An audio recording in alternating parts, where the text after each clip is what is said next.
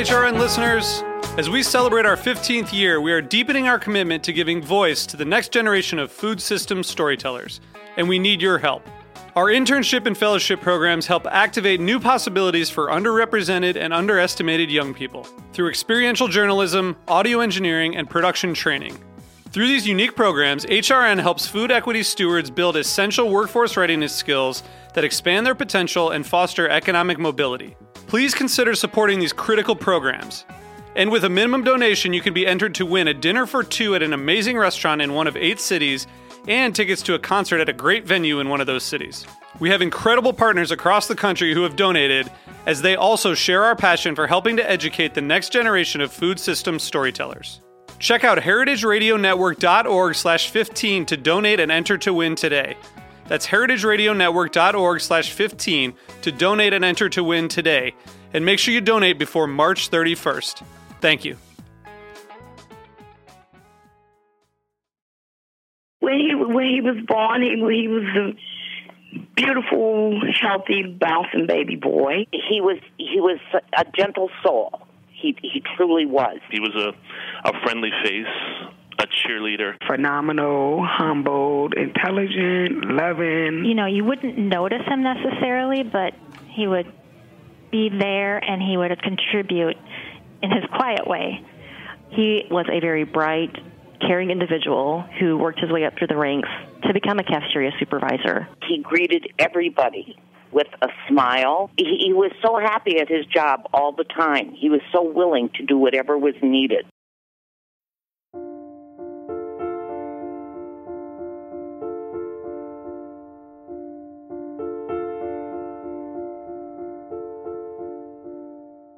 You are listening to a special episode of Inside School Food. We are the podcast for school nutrition professionals and other people who work in child wellness. I'm Laura Stanley. On July 6, 2016, our community suffered the loss of one of our own. His name was Philando Castile. Phil was a 32 year old cafeteria manager at the J.J. Hill Montessori School in St. Paul. He was killed by police in a routine traffic stop in Falcon Heights, Minnesota. His death was witnessed around the world online in a cell phone video that was captured by his girlfriend, Diamond Reynolds. I met Philando in 2009. It was just in passing. It was on a tour of the St. Paul Schools Food Service. Um, I met so many people on that trip, and yet I, I remembered Phil so clearly, and why I could never say until now. The children called him Mr. Phil. To many parents, he was Mr. Rogers with dreadlocks.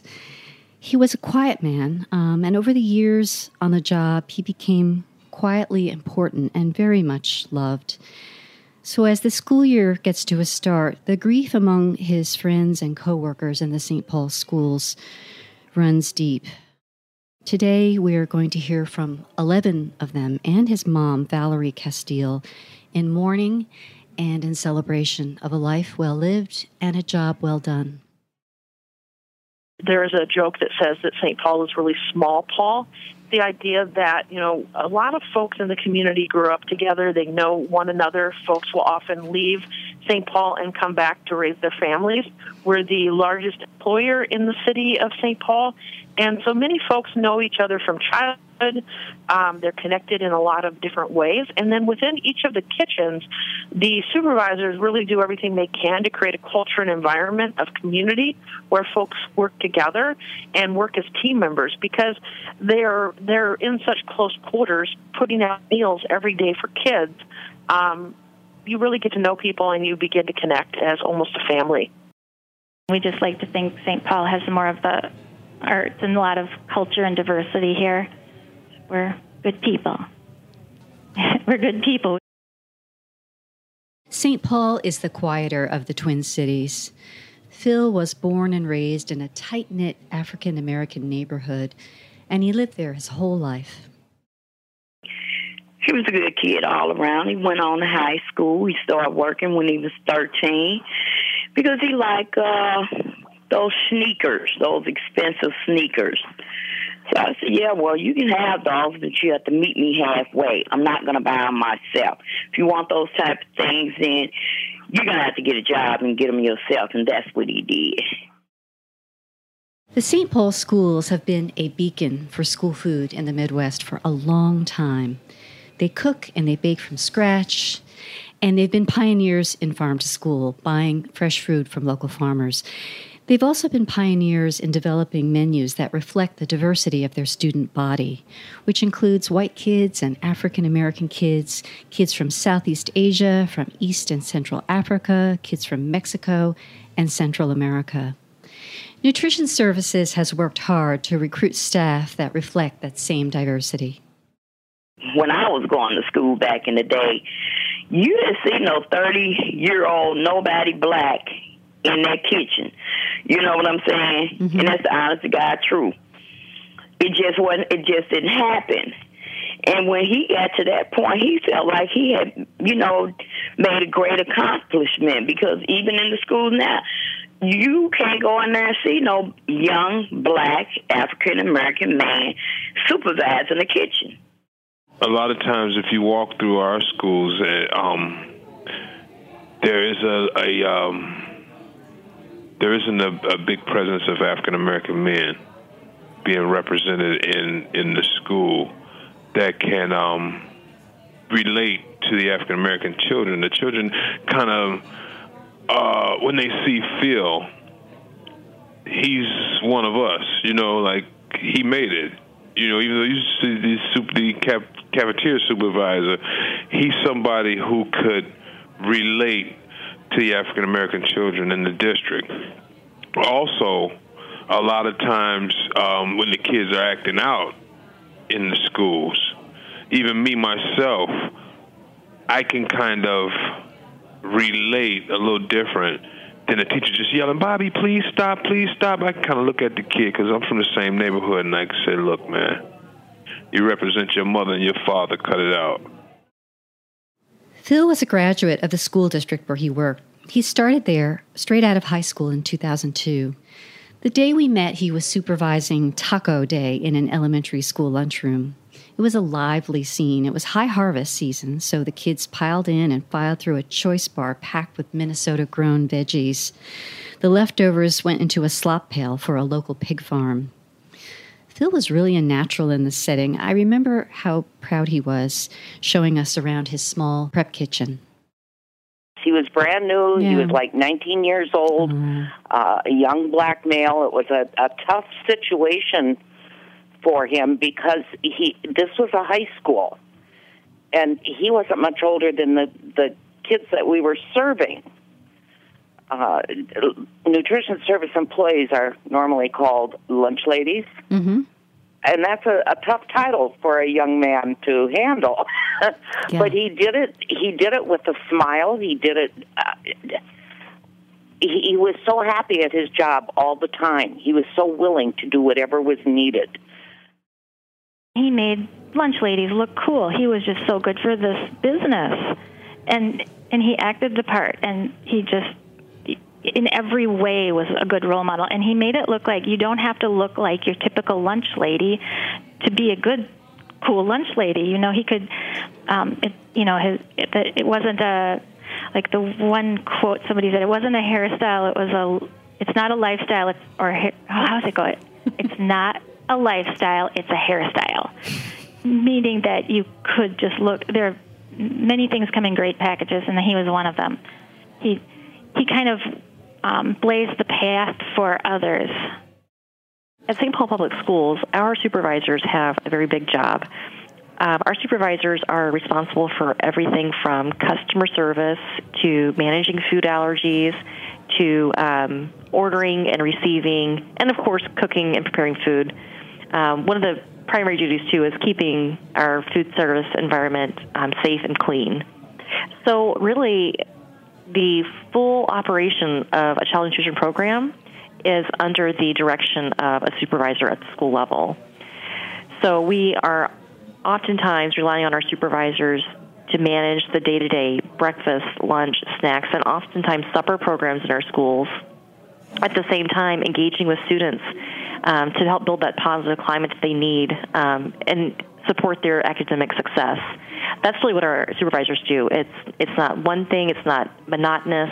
Um, it's a very dynamic role, and it's one that requires somebody who has a lot of compassion, um, competency, and then also commitment things would be flying. Kids would be coming. Food's coming out of the oven. We're getting it on the on the serving line. But Phil was always, no problem. I got this.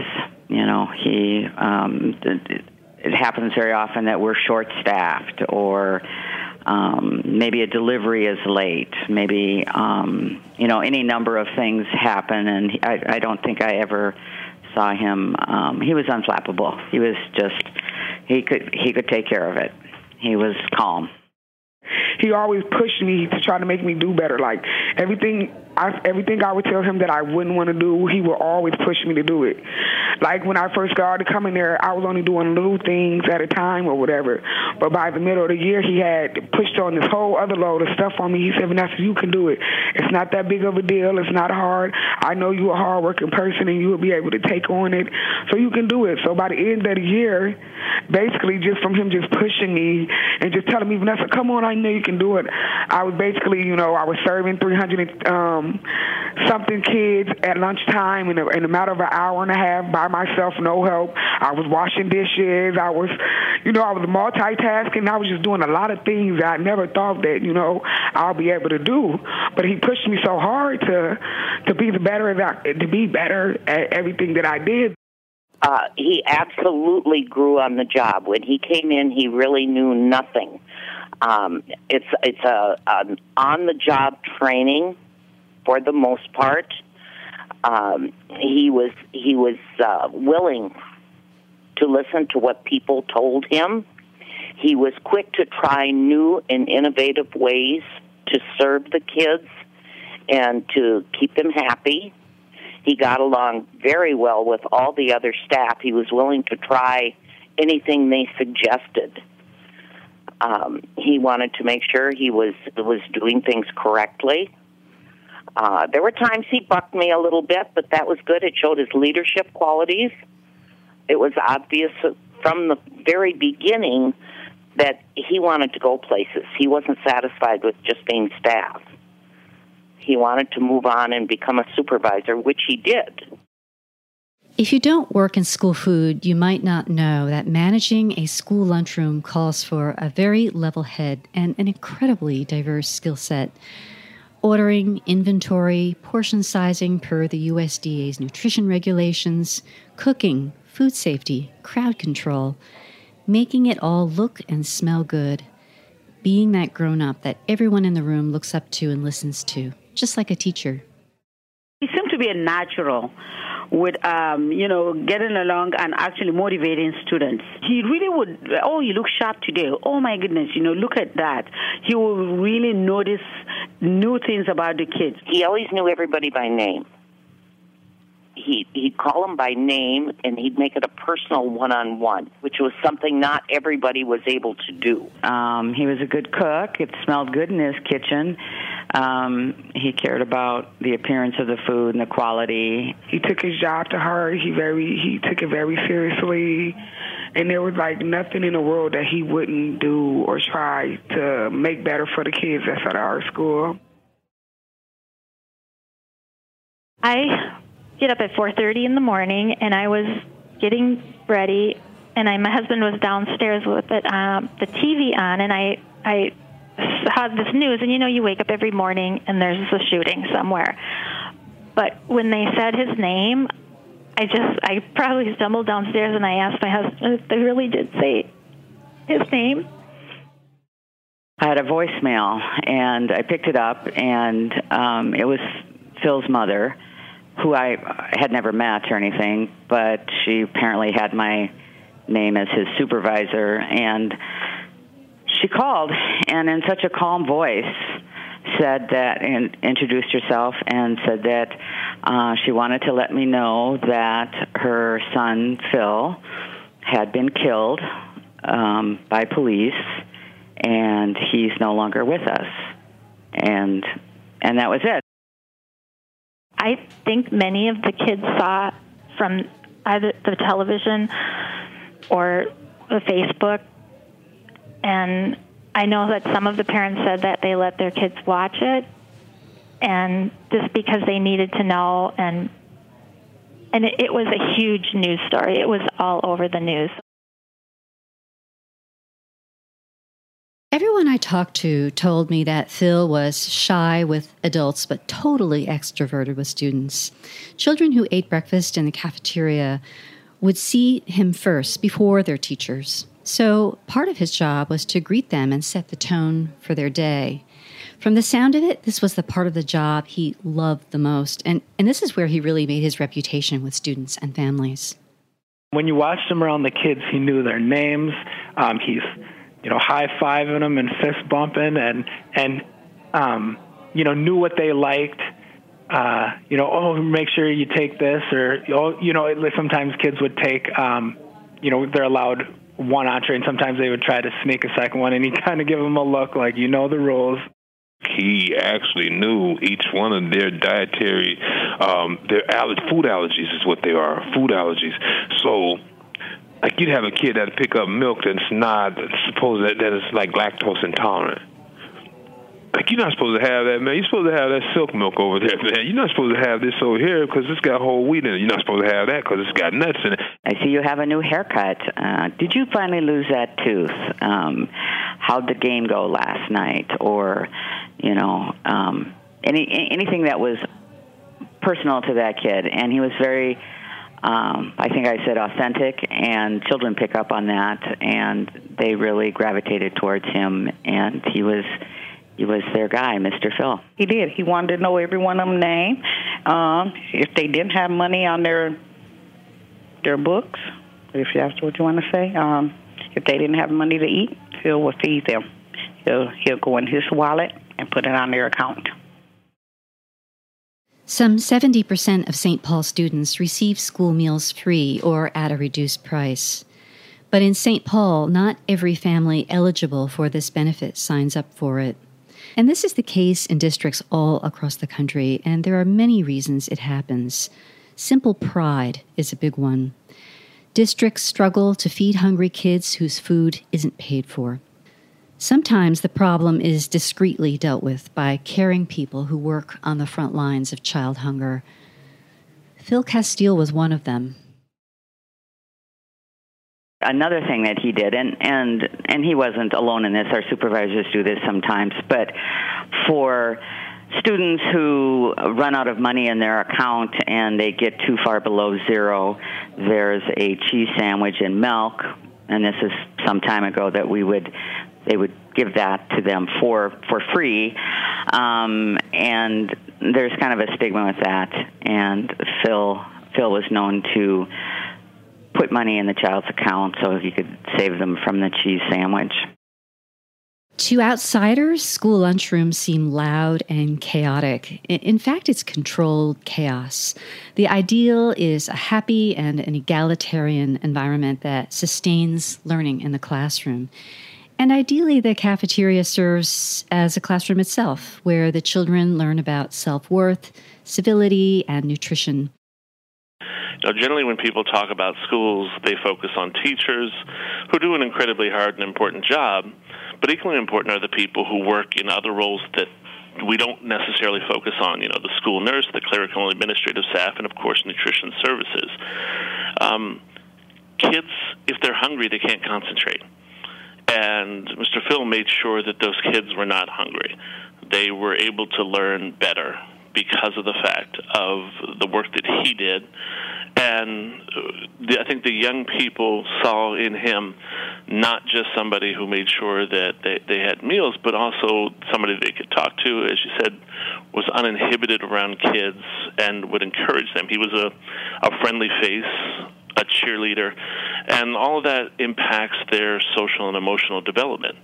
Um, that alone, I think, would make an impact. But uh, Mr. Phil touched the lives of these students and their families in a way I think that was unique.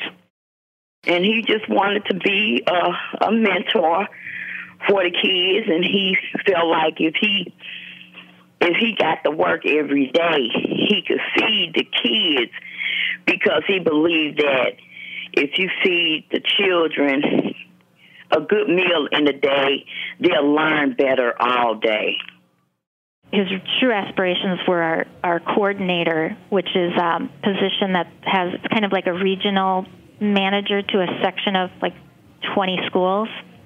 And that would, I think, if we would have had him for that role, it would have been so wonderful because he could train and keep calm and you know when it would get so busy and people would get confused and flustered he just would know what to say.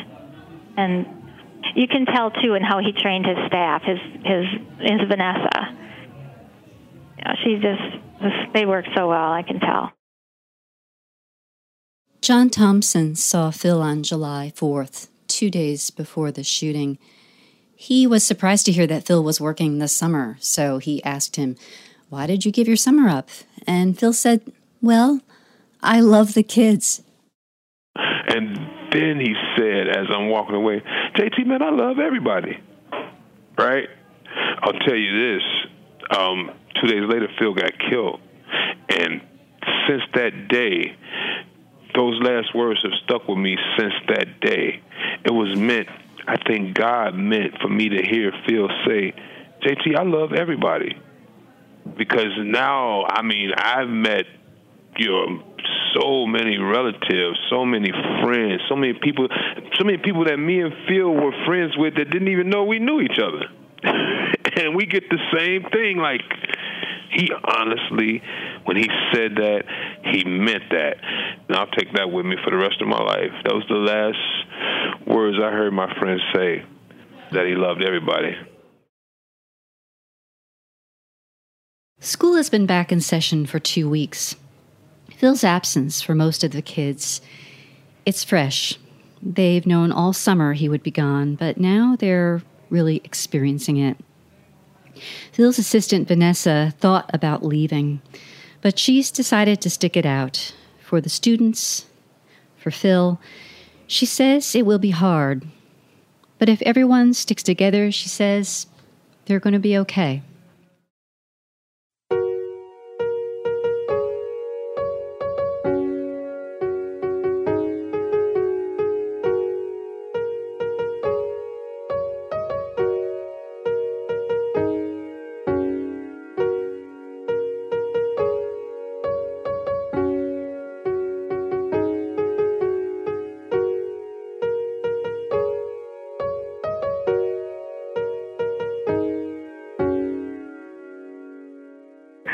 It's going to be a very interesting year, and yeah, it's going to be a lot different because just from like I said, just from the open house um, here this week, the kids had a lot of questions about like what's going on, what's going to happen, if we're going to have the same lunch menu, or is the new lunch lady going to be as nice as um, Phil? There are a number of children who are feeling loss and hurt right now, and they're also seeing that here's someone who did everything right, someone who worked hard someone who was um, a committed citizen, and this was unfortunately his fate. And I think a lot of um, sadness and um, despair is resonating with our community right now because for someone so wonderful to have been taken from us in this tragic manner, um, it's hard to say that you can't just actually do everything right and, and have the best outcome.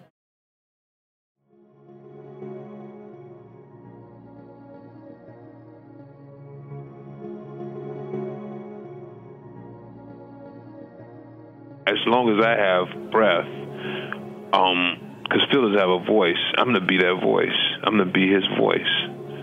I'm gonna try to get something to change about the way that we're being policed in our communities by the cops. I'm, I'm, I'm trying to caucus with a lot of people in power to help me to further that cause. You know,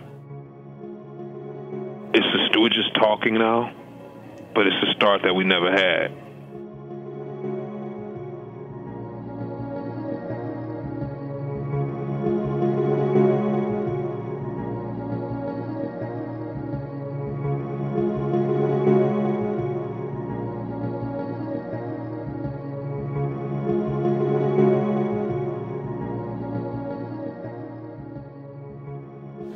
School Food is a production of the listener supported Heritage Radio Network. Many thanks to the friends, family, and colleagues who shared their thoughts and memories with us. Cole Wellhaven, Fatima Lawson, John Thompson, Jonathan Palmer, Mary Smith, Michelle Bierman, Mary Lowry, Rosemary Moe, Sheila Stowers, Stacy Copen, Vanessa Smith, and Valerie Castile. And thanks also to our team behind the scenes David Tadashore, Aaron Fairbanks, Yvette Caban Resto, Pierre Bienaimé, Sarah Nix, and Patty Wells.